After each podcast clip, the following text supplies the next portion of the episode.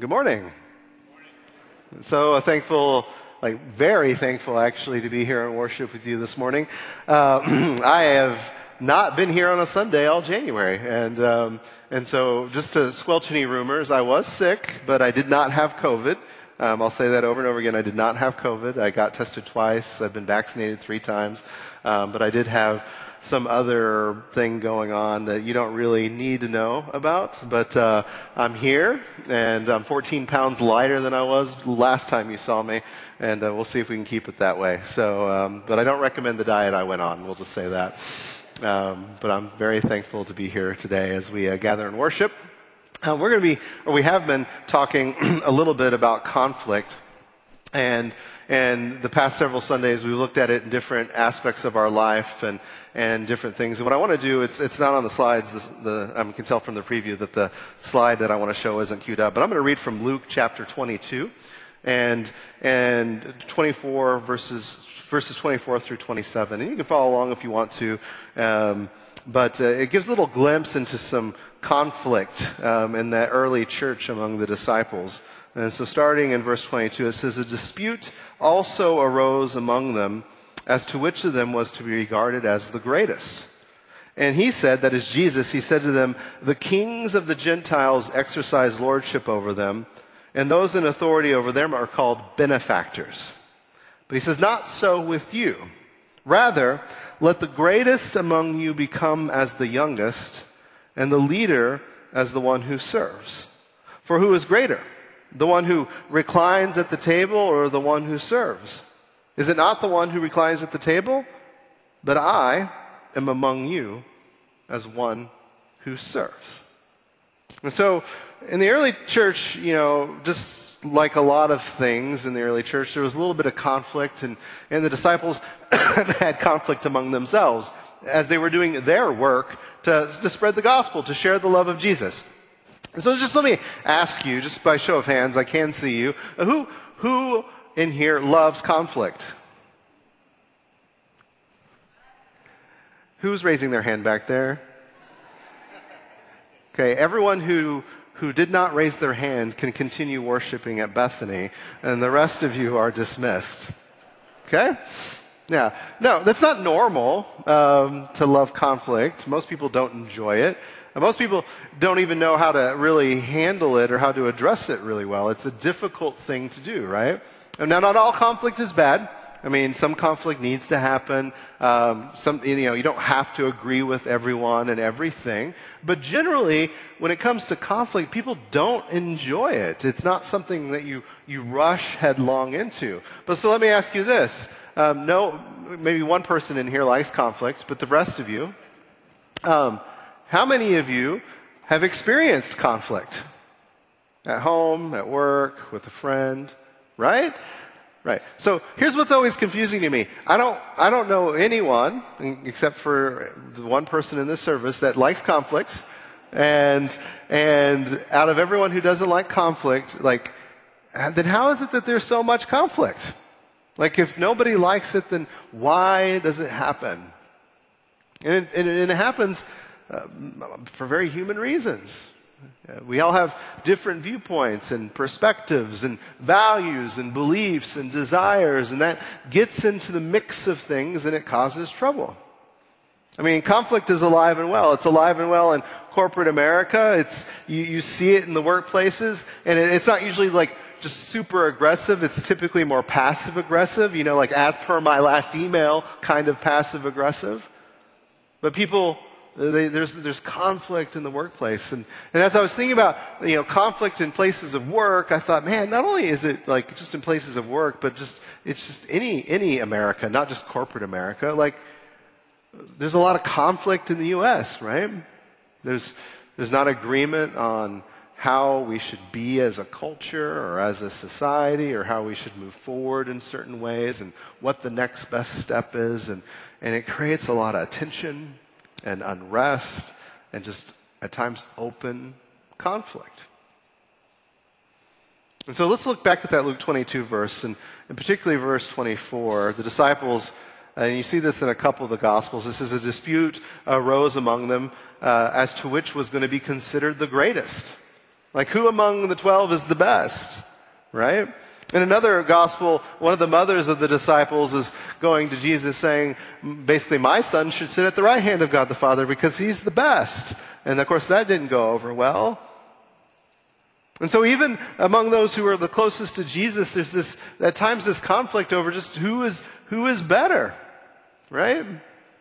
And this, it got me thinking actually, uh, I was having flashbacks. I have what I call recall memory, which is I don't remember anything until I do, just randomly. And uh, so I was remembering, uh, and I have to say this because it doesn't exist anymore, but I used to work at this place, and I've said this before, called Blockbuster Video.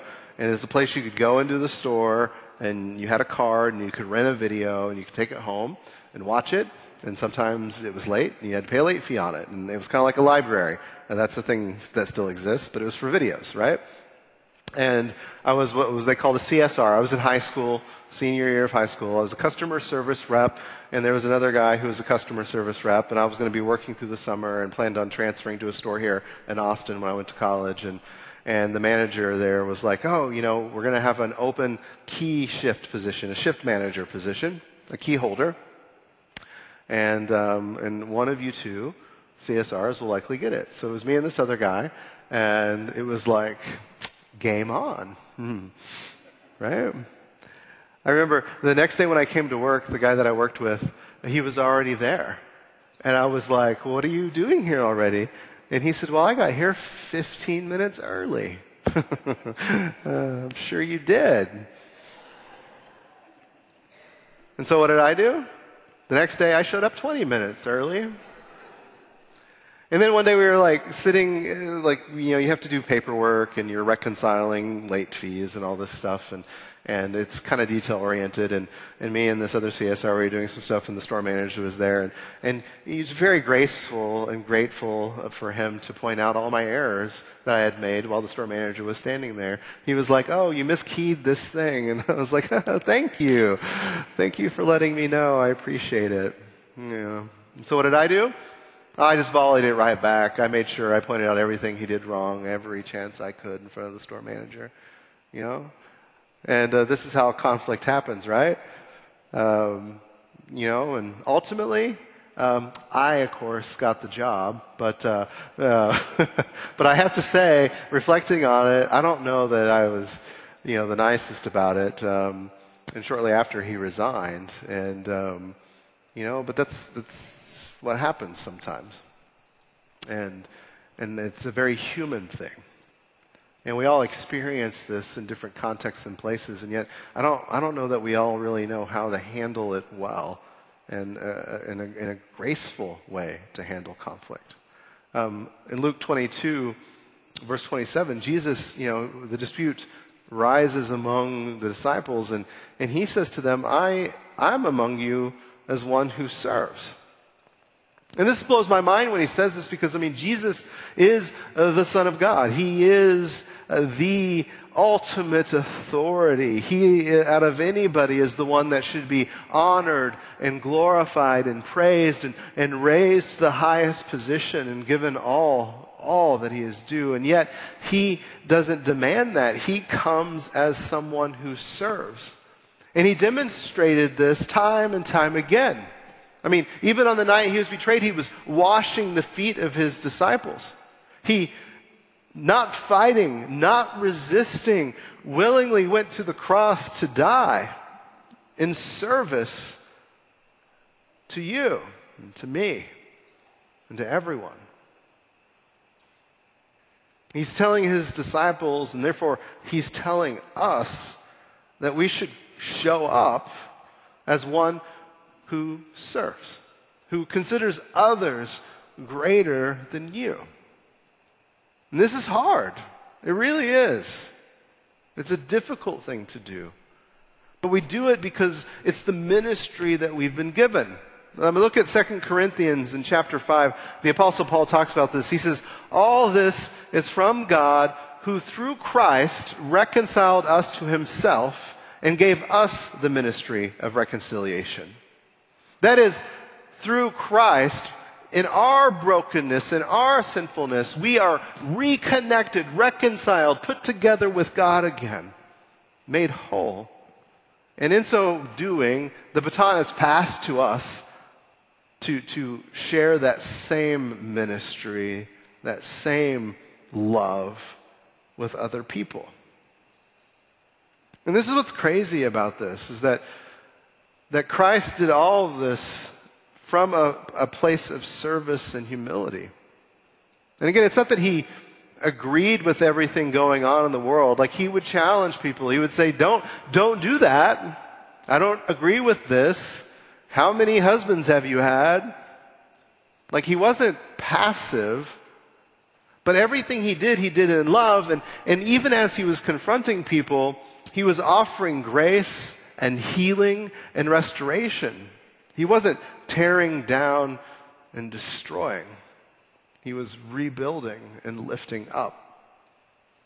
And then we are called into that same role. Because again, I mean, let's be honest. I mean, not only do we have conflict with one another, not only do we sometimes see someone and think, I'm going to destroy them, like I'm going to prove to them I'm right, I'm going to be better than them, I'm going to dominate whatever it is to make my point with this person. We, people do that. Not only does that happen among us, but also it happens with God. Like we are in open conflict against God. Like you can read what Scripture says, you can hear the Word of God, you can be told time and time again, we are supposed to carry the ministry of reconciliation. We are supposed to be the people that bring forgiveness and grace and mercy. And what do we do? I don't think so. He doesn't deserve it. She never asked me for forgiveness, so she doesn't get it, and I hope she suffers. I can't let it go. They don't deserve to be forgiven. We hear uh, the words of God and the encouragement in Christ, and instead of saying, Yes, we're here to follow you, we say, No, God, I actually choose another way. We're in conflict with what even God calls us into.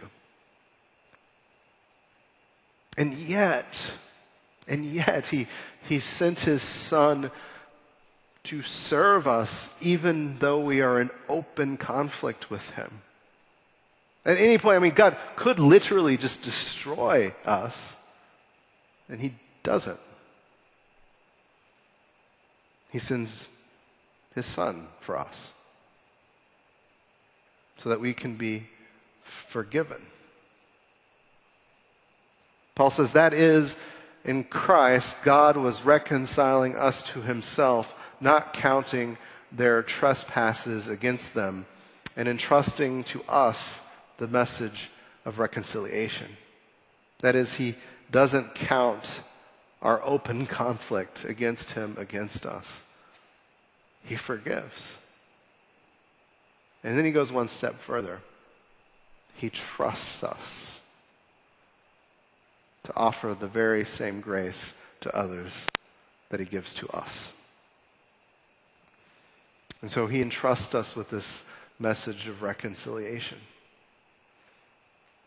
And he goes on a little bit further to say, Do not cause anyone to stumble, whether Jews or Greeks or the church of God, even as I try to please everyone in every way. For I am not seeking my own good, but the good of many, so that they may be saved. That is, no matter where you come from, no matter what you believe, I mean, this is the point, right? We have a lot of diversity in thought and opinion and attitude, and it doesn't matter at the end of the day whether you're Jew or you're Greek or you're part of the church of God.